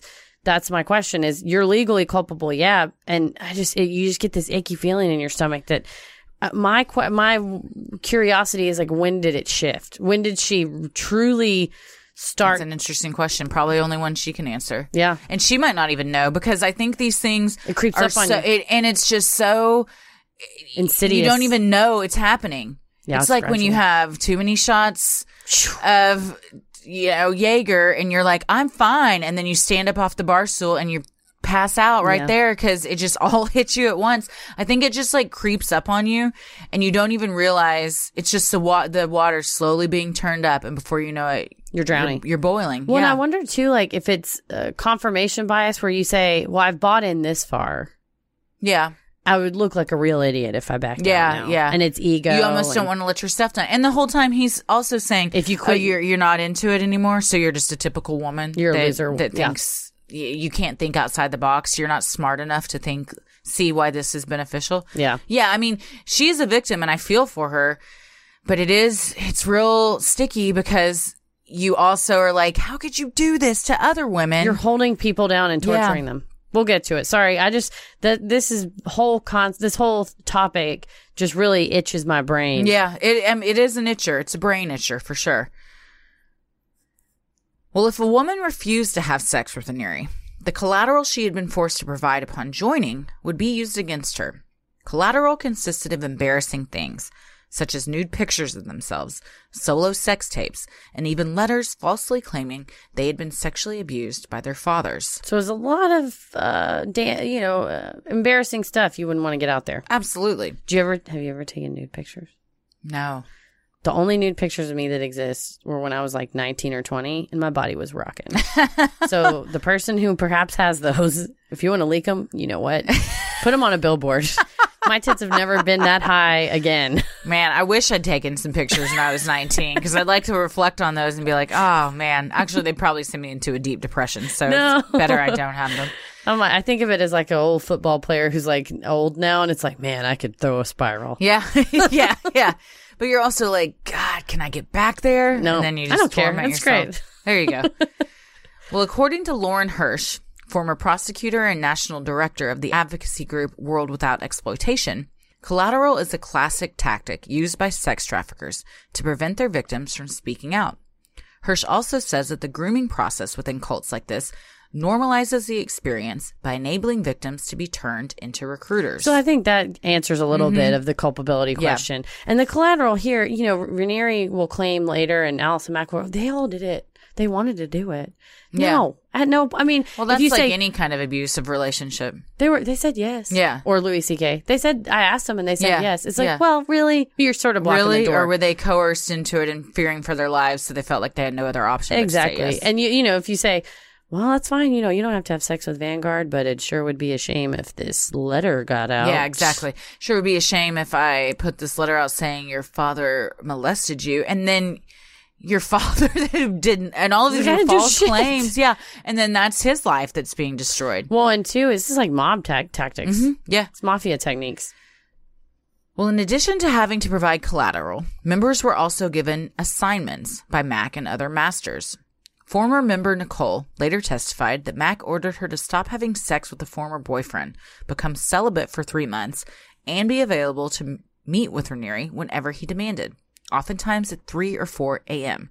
It's Just a lot of power, control, manipulation. A big deal about it with the whole being available 24 7 is they would purposefully wake them up Yeah. Mm-hmm. at 3 and 4 a.m. whenever you're in your deepest sleep because you get woken up and you're sluggish and confused and then kind of Yeah, get it's a into power move. It's a power move. Mac was also one of Ranieri's personal slaves, and to prove her loyalty to him, signed a contract saying that if she ever broke her commitment, her house would be transferred into his name, future children she birthed would be given to him, and a letter addressed to social services stating she abused her nephews would be released. I'm a contract attorney. I don't think this would stand up in court. We but call th- this she a- doesn't know that, and the fear that this might happen is enough to Yes. keep to to make her stay. Yes. This is what we would call against public policy. I would say we would not enforce specific performance of this contract for You that. didn't be like, reason. well, she signed a letter saying she would give this newborn over to him. So guess what? It's yours now. you are the father now. You leave with this baby now. that y- and what a coercive piece of crap. Oh, yeah. So much brainwashing. While most of the scars from the DOS victims were internal, one was very much visible and became a constant reminder of the pain and suffering they endured. Much like a farmer brands his cattle to claim it as his own, members of DOS were forced to have a symbol burned into their skin by a cauterizing pin. I'm out. Tap out. As This if is where you're done. I mean, as if This that- is where a lot of red flags went off for a lot of them. But again, they're in so deep already, and it's you're just like you're going to stop now. You're going to give up now. Push through this, and imagine imagine how far you've come. And now, if you just go one step further, how much better things are going to You're be part of even the afterwards. inner harem. Yeah, yeah. During these branding ceremonies, women were told to take off all their clothes and put on blindfolds. They were then led one by one to a sheepskin rug where they sat in a semicircle and waited to be taken to a room where they were held down on a table and branded near their pubic region with a white hot cauterizing pen. Oh, The abusive procedure lasted around 30 minutes, during which screams from members could be heard throughout the house and the smell of burning flesh permeated the air. Former member Sarah Edmondson later said, I wept the whole time. I disassociated from my body. she says that when she showed up to this, she s- was told she was going to be getting a tattoo and then quickly realized that is not what was happening. Oh. Well, and in the videos, uh, I'm sorry, audio recording of Allison Mack and Keith Raniere because they're just thankfully so stupid that they left such a paper trail of Yeah. all the it's thankfully so stupid yet so arrogant. such an arrogant Like, this ass. isn't a problem I and mean- we'll never get caught, even if it was. hours hours of them. And this is my other question. Uh, this is where you go back to like when is she culpable or not? Of him going, you know, people are, might say that we coerced him, and she's like, well, maybe we should ask them or tell them that they, you know, that they should. He's say getting that they her to want say it. Like, he's it's not his idea. Yeah. Or or is she, is she participating? I don't know. Do you like it? Do you that's like the true. power? I don't know. In one recorded conversation between Mac and Ranieri, they decided branding ceremonies should feel like human sacrifice. Women would kneel and say, Master, please brand me. It would be an honor. That was also his idea, so that he would be like, they asked for it. "Yeah, I Sure, didn't do anything they I didn't had- want. It was all consensual." Pieces of collateral that I would release if Sure. they didn't agree to participate, but they But asked they for also asked for it. it. Yeah. I wonder if those are also things that he does because in his sick, twisted brain, he feels like he's not responsible. He, that's his argument in court that was not successful, but that his argument is that they all wanted it. They all wanted it. And I think But I'm I'm saying I wonder if he really knows when he lies down at night and it's just him by himself that what he's doing is wrong. But the way he can sleep at night is he's saying, "Well, I'm they they're asking for it, so they must want it. So I'm really not doing anything wrong." almost kind of like mentally Yeah. reconciling it. in Yes, his you're own mind. justifying it yourself because you know you're a sack of shit and you're trying to justify your behavior. Also, yeah, and I, and I always give people a little too much credit and assume that they think they're not going to get caught.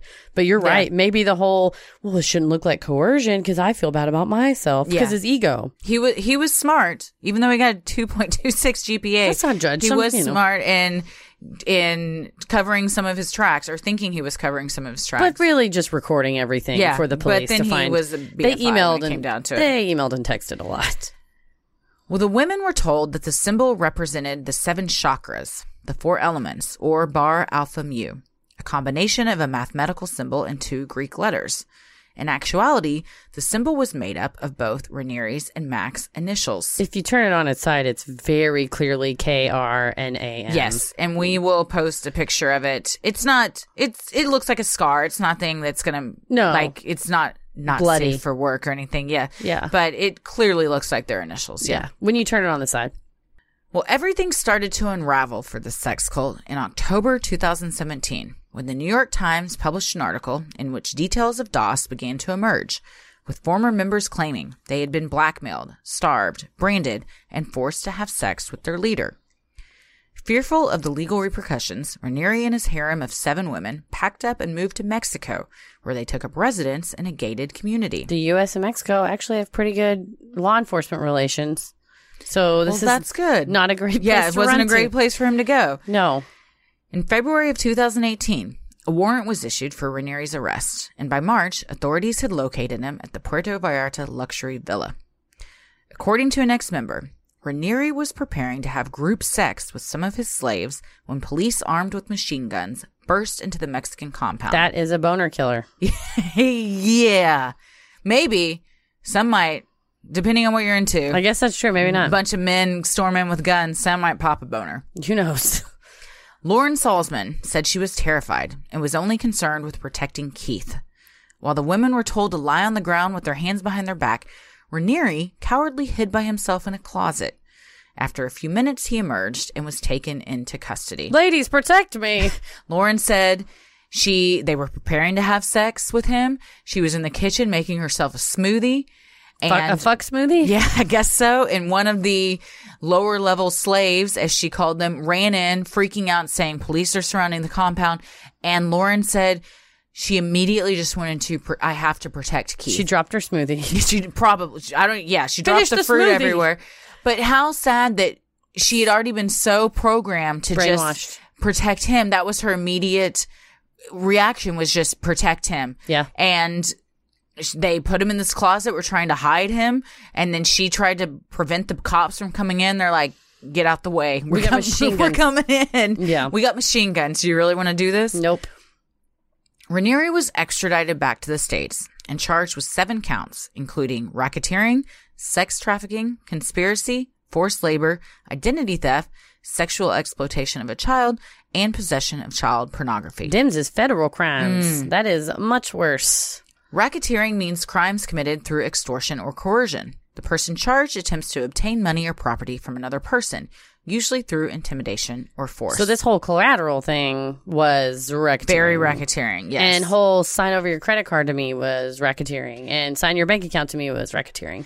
And the child pornography came into play because he had pictures of himself in bed with the 15 year old girls and the 12 year old that he had been in a sexual relationship with, pictures of just them by themselves. And child pornography does not have to mean little bitty kids, it can be a 15 year old too. Yeah, absolutely. Underage. Also, so this New York Times article comes out. They panic. They leave, go to Mexico. They just leave the house in Albany, and it is filled with evidence. What idiots. hard drive after hard drive after hard drive and cell phones and i want to say that it's on the abc special and they explain that the like his password was really easy Just like password not 123. like yeah like not or his birthday or, something. just it was sex like cult. something dumb yeah yeah Hair. yeah His butt hair His password is what's my favorite Broadway play? hair Yeah. I'm, I'm killing it with these jokes that are taking you about five to seven seconds to really register. But when they do, they're hitting really hard. oh man Well, Ranieri wasn't the only one that was arrested and charged for the heinous crimes that had taken place. Authorities quickly learned who the power players within the cult were, because of all the text messages and emails and arrests and charges were made. In April 2018, Allison Mack was arrested on the same charges as Ranieri, and upon posting a $5 million bond, moved in with her parents where she was forced to wear an ankle monitor at all times. she had a, she had to stay in the house for Yeah. o- over a year That would drive me insane. Over a year. After being in a fuck cult and getting to do whatever you want and you had slaves and stuff, now Yeah. you- it's back to reality. Yeah, and you're with your parents, so that's kind of a, It's kind of, I mean, a ba- it could be a a bummer. wake up call. Yeah. Initially, Mack entered a plea of not guilty, but soon changed her tune and pled guilty to charges of racketeering, conspiracy, extortion, and forced labor. because of all the text messages and emails. She was also charged with sex trafficking, but refused to plead to that. At her plea hearing in Brooklyn, Max sobbed and claimed, I joined Nexium first to find purpose. I was lost and wanted to find a place, a community in which I would feel comfortable. She also said she was, Truly very sorry. and added, I have come to the conclusion that I must take full responsibility for my conduct, and that's why I'm pleading guilty today. also, Also- because your lawyer said, girl, you have no chance. Also, because yeah, the judges uh, will not accept a guilty plea unless you take full responsibility for your conduct. so, you have to say, I, I yeah. fully responsible. You can't say I plead guilty, but I didn't really do this. I'm just pleading guilty because my lawyer. You have to say Mm. I did this. I am responsible. I accept responsibility in order to usually get like a plea deal. That reminds me of that Seinfeld where Jerry wants to return the shirt. They're like, why? Spite. I don't think we take returns based on spite. All right, well then it just didn't fit. No, you already said spite. I'm sorry. We I'm can't sorry. take this You've already said spite. It's like you can't. We will not take this back unless you fully admit that there was nothing wrong or something wrong with it. You can't you just can't just say like, say Mm. spite. yeah, Yeah, she couldn't just say, yeah, whatever. I mean, I plead guilty, whatever. It was just based on, I think at first she initially, I mean, you always plead guilty, uh, not guilty at first because you want to see what the other side has as they Right. prepare for trial and go through the discovery and motions and stuff. And then I think it was, within days they're like, Ugh, you should plead guilty to this. they're only through like four boxes and there Yeah. are 400 more. I mean, Yeah. there's so much evidence So against her. much. And, and the other thing was the evidence allegedly, and then some of the stuff that came out in the Ranieri trial is like, her sending smiley faces that she's like Mm. excited. Oh, I, I'm going to bring you another slave master. I'm so excited. Smiley face emoji. It's sort of it's horrifying. Yeah. It's disgusting behavior. But then to a jury, I think it's that's That's not going to read well. because- She's not going to be a sympathetic figure to the jury. I think you're exactly right because you have this, like we said, we can't really glean her emotional state or her mental state, Right. but through this evidence we have, and the evidence was that she was loving it. She was Yeah, a big yeah. fan of the whole Yeah. thing, full. She was whole hog into it, and smiley face and all. And I think that was really not going to play well Yeah. to a jury. you would they would have had to do a lot a lot of cleanup on she was a victim she'd been brainwashed she probably would have had Psychology. to have testified Yes, a lot of psychologists psychiatrists all sorts of stuff been called and i don't think they would have won even No. if they had gone through all of that it's so it's overwhelming Yeah, how much yeah. evidence they have. well she's scheduled to be sentenced september 11th 2019 and faces a maximum of 40 years in prison I what do you think's going to happen I mean, they don't have the thing is they don't have to play ball here. It's not like any they have. well she took a plea deal She took a plea deal, so it's she probably won't get the maximum. Yeah. but they're not going to let her off lightly. She was a sex trafficker basically. I right. mean, she had slave labor, and some people, some of the people were even more vulnerable because they were undocumented. You know, citizens, not Yeah. citizens, non-citizens. Yeah. and she would threaten them with deportation and Yeah. things like that. So she, this behavior, i think was- she'll get a few years at minimum I think she'll probably get like five to fifteen. yeah and she's already served one. She's serving time now. I mean, she may be out of jail in three, but she's going to federal prison. Yeah. Whew. That is no walk in the park. No. Well, shortly after Ranieri and Mack were arrested, federal agents raided Nancy Salzman's home, where they seized $523,000 in cash. There's always money in the Salzman house. Does she keep it in the walls? Where do you keep that much money? Yeah, you'd have to have a whole guest room dedicated to this money. God. And then you gotta like spray it down like Breaking Bad style so silverfish don't get on it. Wait, what? have you seen Breaking no, Bad? we, Paris and I just had this conversation. You've I've not- never seen Breaking No, Bad? but he explained the whole entire plot to me. It was very nice and helpful, so I didn't have to read it. Did or it watch take him years? Because that's how long the series was It was on. like eight minutes.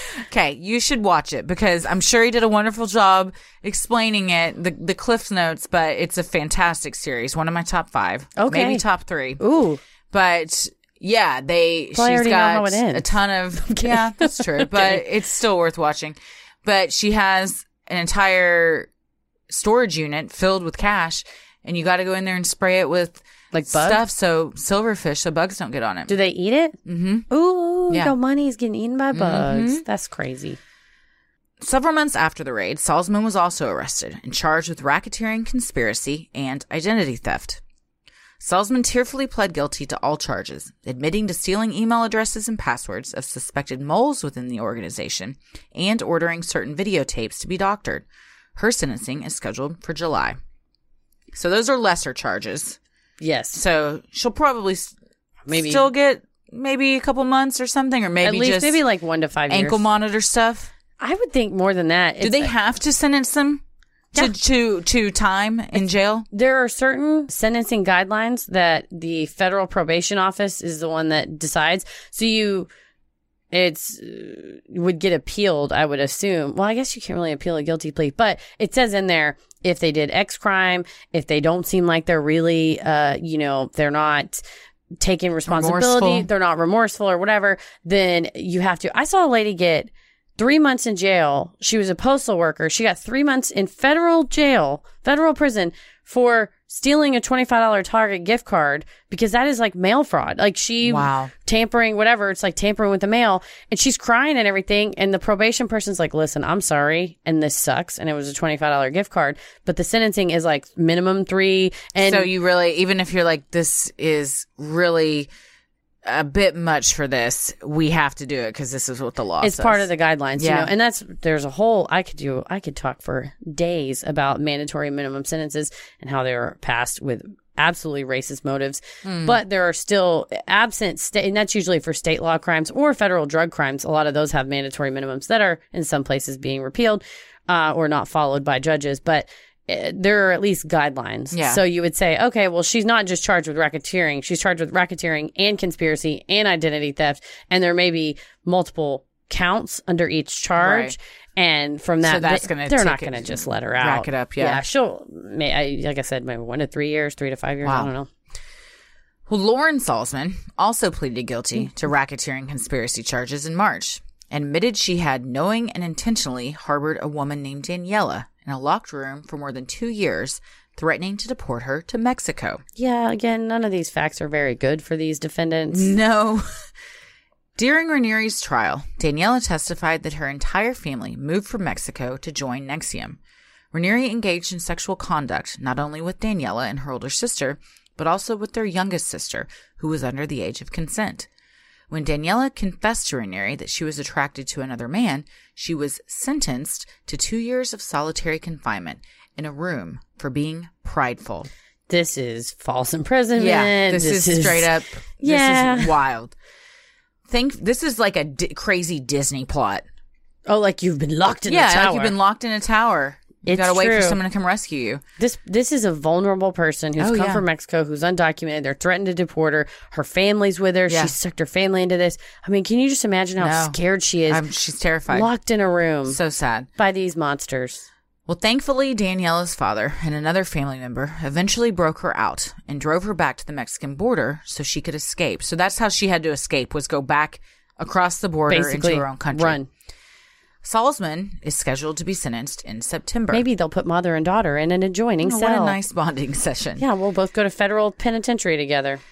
In 2018, Claire Bronfman was arrested and charged with racketeering, identity theft in order to access other people's computers, encouraging and inducing illegal entry, and money laundering. She was released on $100 million bond. That is somebody that's got money and they know it. Is that why they do that? Yeah, I 'Cause mean- max was 5 million, yes, and arguably her charges were worse, correct. but they just look at this person can afford this, so we're going to make Correct. them do it. Yeah, they usually look at, and the prosecutor will argue and say, or the U.S. attorney will argue and say, this person has unlimited wealth and resources. Surrender, make them surrender their passport if you're going to go out on bond. Because Yeah. what happens is if you're out on bond and you skip off, then they To her private island that they had. correct. They Then- they were private island money rich. Ooh. Yeah. but then you lose your bond money. Well, they can afford to lose a hundred million Hmm. Yeah. dollars. So um, that maybe would be a Five little- million would be chump change. Oh, to they, her. she would she'd go to the private island. yeah. easily. Okay. Upon pleading guilty to conspiring to conceal and harbor an undocumented immigrant for financial gain and fraudulent use of identification, the Seagram's heiress added, I am truly remorseful. she's scheduled to be sentenced in July. throw her ass in jail. I'm sorry, I'm starting to lose it with these fol- folks.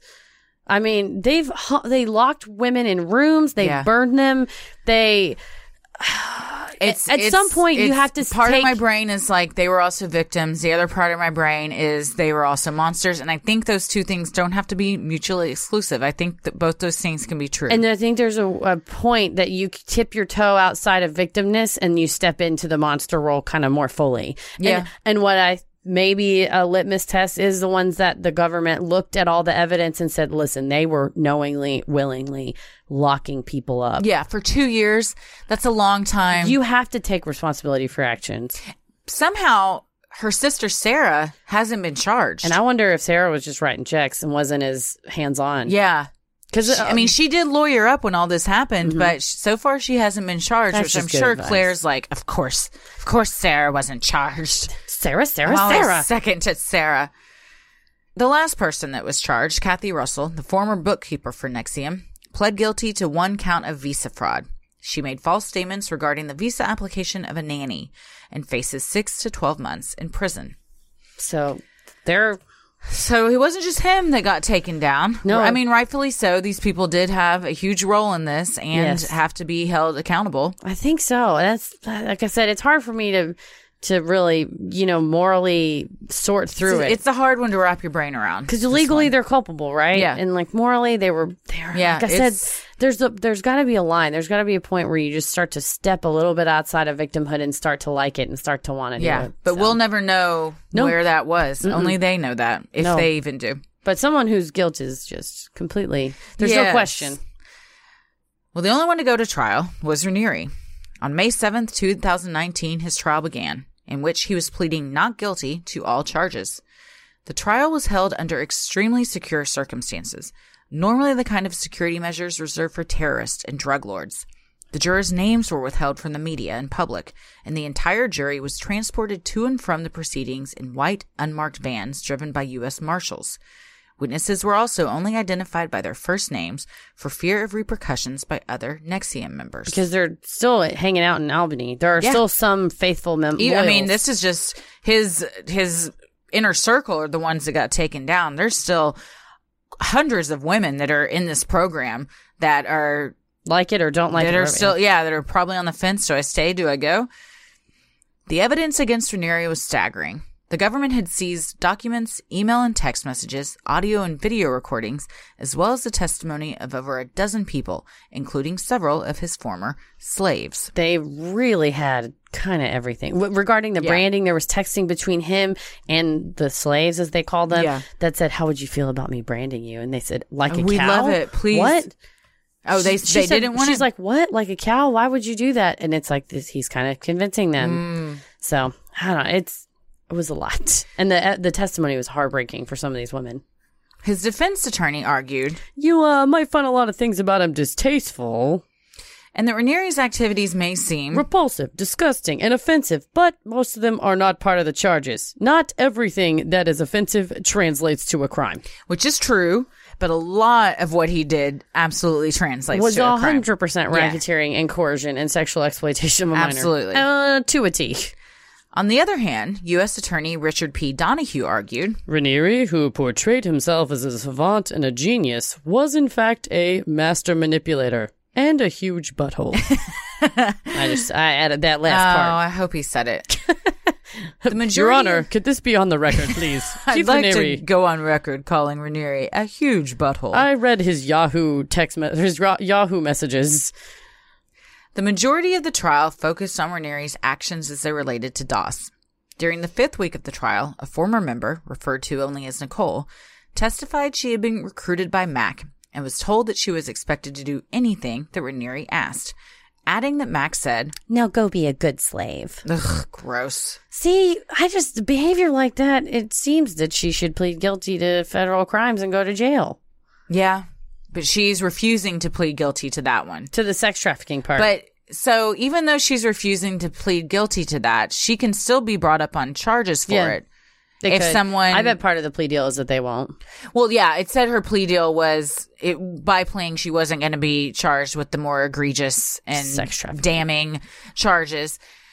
So I guess she won't be charged with it then. Yeah, unless there's some other evidence that comes out. But I think it was everything was kept in that house. So even if even if uh, for, if former people more came out and said, all this evidence against her and wanted to sue her, they couldn't You can, because she'd no, you can, already been. you can civilly sue somebody all day long. Mm, okay. This only also Maybe that's what'll happen. I was gonna say, and this only applies to, and this is what other uh, people had said whenever the f- arrests were first made by the federal government, that they could still potentially be brought up on state law charges for other things.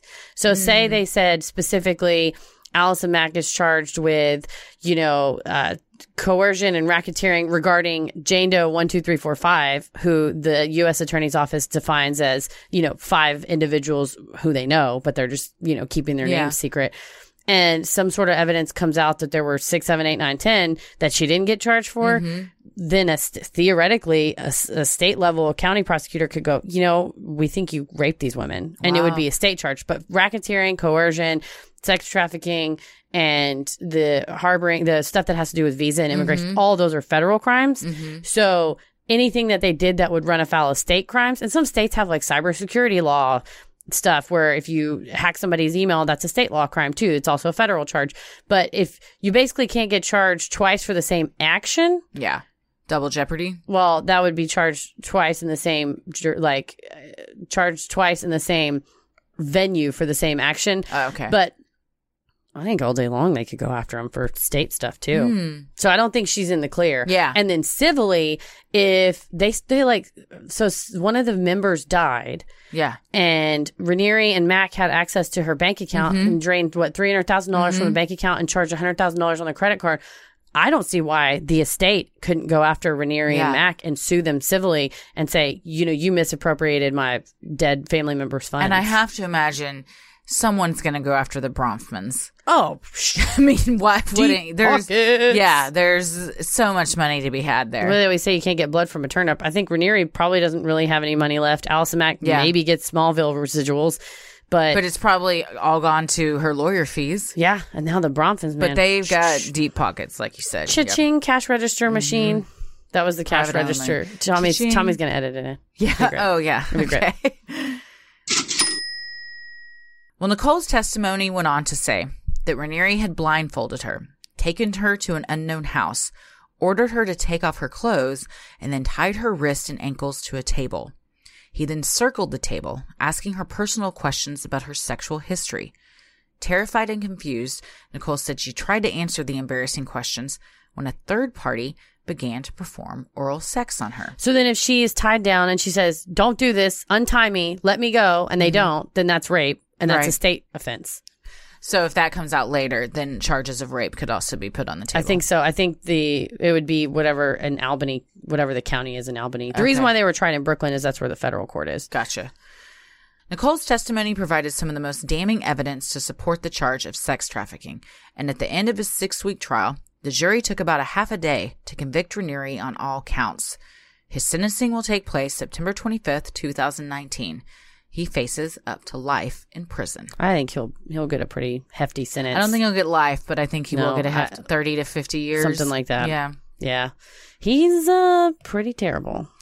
Yeah, he's going to have a time of it in prison. I think so. Once they figure out he is a not only this like idiot cult leader, but and you know he's gonna he's got a slap gonna run his his damn mouth and act like he Oh, owns the place. he's got a punchable face. oh, very. They're very. gonna yeah, it's not gonna be great for him. And then when they find out that he sexually exploited minors and kids Yeah. and child pornography, That's prison code. they're gonna take him out of you know he's gonna have to probably be They'll in have solitary. their way with him. Yeah, It'll it'll be not He a, pro- I'm sure he'll be in solitary. they'll yeah. have to. Yeah, Well, so what do we think? like I said, my It's whole a, it's a hard one to wrap your head around. it's that moralistic question Yeah. like when does culpability take a hold like when are you when can you be absolved of the liability or culpability for your actions and your behaviors Just because one's a victim doesn't mean that they aren't culpable. my parents hit me so i hit my kids you Yeah. know? my parents didn't hit me but you know what i mean Yeah, when yeah, people yeah. say that or Sure, whatever. sure, sure. so you know it's pa- you know the cycle of abuse or whatever so i don't It's weird because of all the brainwashing tactics and everything that goes on. And, truly and isolation and Yeah. financially she's tied to him and I mean, they were definitely these women that were charged and arrested were definitely victims. as well as well. But imagine all these hundreds of other v- victims that lost tons, what do they do now? tons of money tons of time their dignity their autonomy is eh, i Some of them are still in it.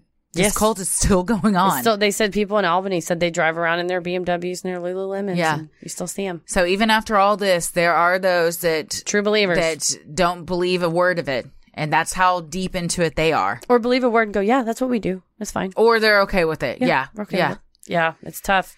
It is. Yeah. It'll be interesting to see um, the sentencings when those come out. Yeah. Probably do an update once that happens. Definitely. So, So who knows? Well, let us know what you guys think. yeah. What do you think, man? When do you think culpability? It's a it's a attaches? hor- it's a hard moral question. I think it is. Yeah. Well, many of you have asked if we have a Patreon where you can donate to the show. We do. Our show will always remain free, but if you wish to donate to help offset the cost of making and hosting the show, you can visit sinisterhood.com and click on Patreon in the top right corner. You can get some sweet perks like Patreon exclusive content, a Sinisterhood sticker, membership to our exclusive Patreon Facebook group, a special shout out on the show, and a monthly bonus minisode. We just released two minisodes. Because May we didn't have any power. Yes. So you got May and June in June. Sorry about And that. They're real fun. Bloody Mary was one. we had a lot of fun reminiscing about being wild kids and the stupid thing. One of the most embarrassing things I've ever revealed. I was sweating. I was so embarrassed. I was so embarrassed to say that. We also did our top fives, which included our top five scariest movies, unsolved crimes, And top five urban legends. where Heather also sweat. I when I told screamed. us when I recalled a scary urban legend, she straight up screamed in the middle I of it. straight up screamed. I got goosebumps and then screamed. Yeah. And I had heard it before. And we've had several patrons message saying I couldn't, I had to turn it off because I got so scared. It was so Which scary. I thought it was a fun episode. I didn't think it was scary, but some of those stories are they're fun scary though. Well, and again, a very stupid, embarrassing urban legend, I believe, that was also very dumb and embarrassing. Oh, wow. But yours Well, if was you're actually interested to scary. hear what those are, go to Patreon and sign up. We'd love your support. And make sure if you are a Patreon that recently signed up to stick around after our sign offs to hear your shout out. And some of you have seen our awesome Sinisterhood merch sported by myself and Christy, Mm-hmm. as well as some of our awesome listeners. If you want your very own Sinisterhood merch, head to sinisterhood.com and click shop in the top right corner. We have t shirts, hoodies, long sleeve baseball tees, mugs, bags, baby clothes, all kinds of cool stuff. So if you want to look just as great as we do in our cool Sinisterhood shirts, which are just really soft and I probably wear more, very comfy. I wear more often than I should, honestly, for a Good shirt, brand. a show that I'm on. Uh, head to sinisterhood.com and click shop in the top right corner. Well, the best thing you can do to help us grow is like, review, and subscribe on iTunes or wherever you listen to your podcast. And please tell a friend who you think would like us to check us out. It means so much to us and really helps small podcasts like us get more exposure. You can follow us on Instagram and Twitter at sinisterhoodpod and like us on Facebook and sinisterhood. Christy, where are you at on the computers? I am on the computers, on Instagram computers at Christy and Wallace, and on Twitter computers at Christy or GTFO. Heather, You can find me on Instagram at Heather VS The World and on Twitter at MCK VS The World. as always, the devil rules the airwaves. And keep it creepy. Mwahaha. Hey everybody, thank you so much for supporting the show on Patreon. Here are your Patreon shoutouts. Jeff Garlish, Thank you, Jeff. we love you. Adrian, Angela Moreau, Dragon BB, Dana Bookstein, Liz Prince, Jen Long, Aaron. and Jill Podkoleski. Thank you so much, guys. We appreciate it so, so much. And keep your eye out for your Sinisterhood stickers, which will be in the mail soon. keep it creepy. Sinisterhood.